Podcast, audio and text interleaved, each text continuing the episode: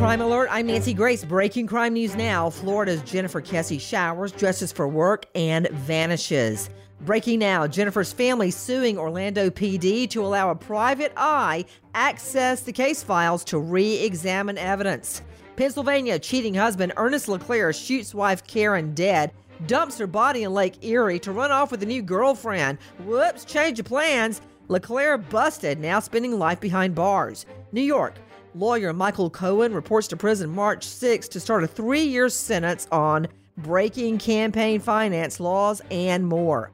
This crime alert brought to you by Theraworx Relief. Users swear they experience relief from muscle cramps and soreness with Theraworx Relief, fast acting foam proven to prevent and relieve foot and leg pain and cramps. Get Theraworx Relief today in the pain relief aisle at your local pharmacy or at TheraworxRelief.com. Ask your pharmacist for Theraworx Relief. With this crime alert, I'm Nancy Grace.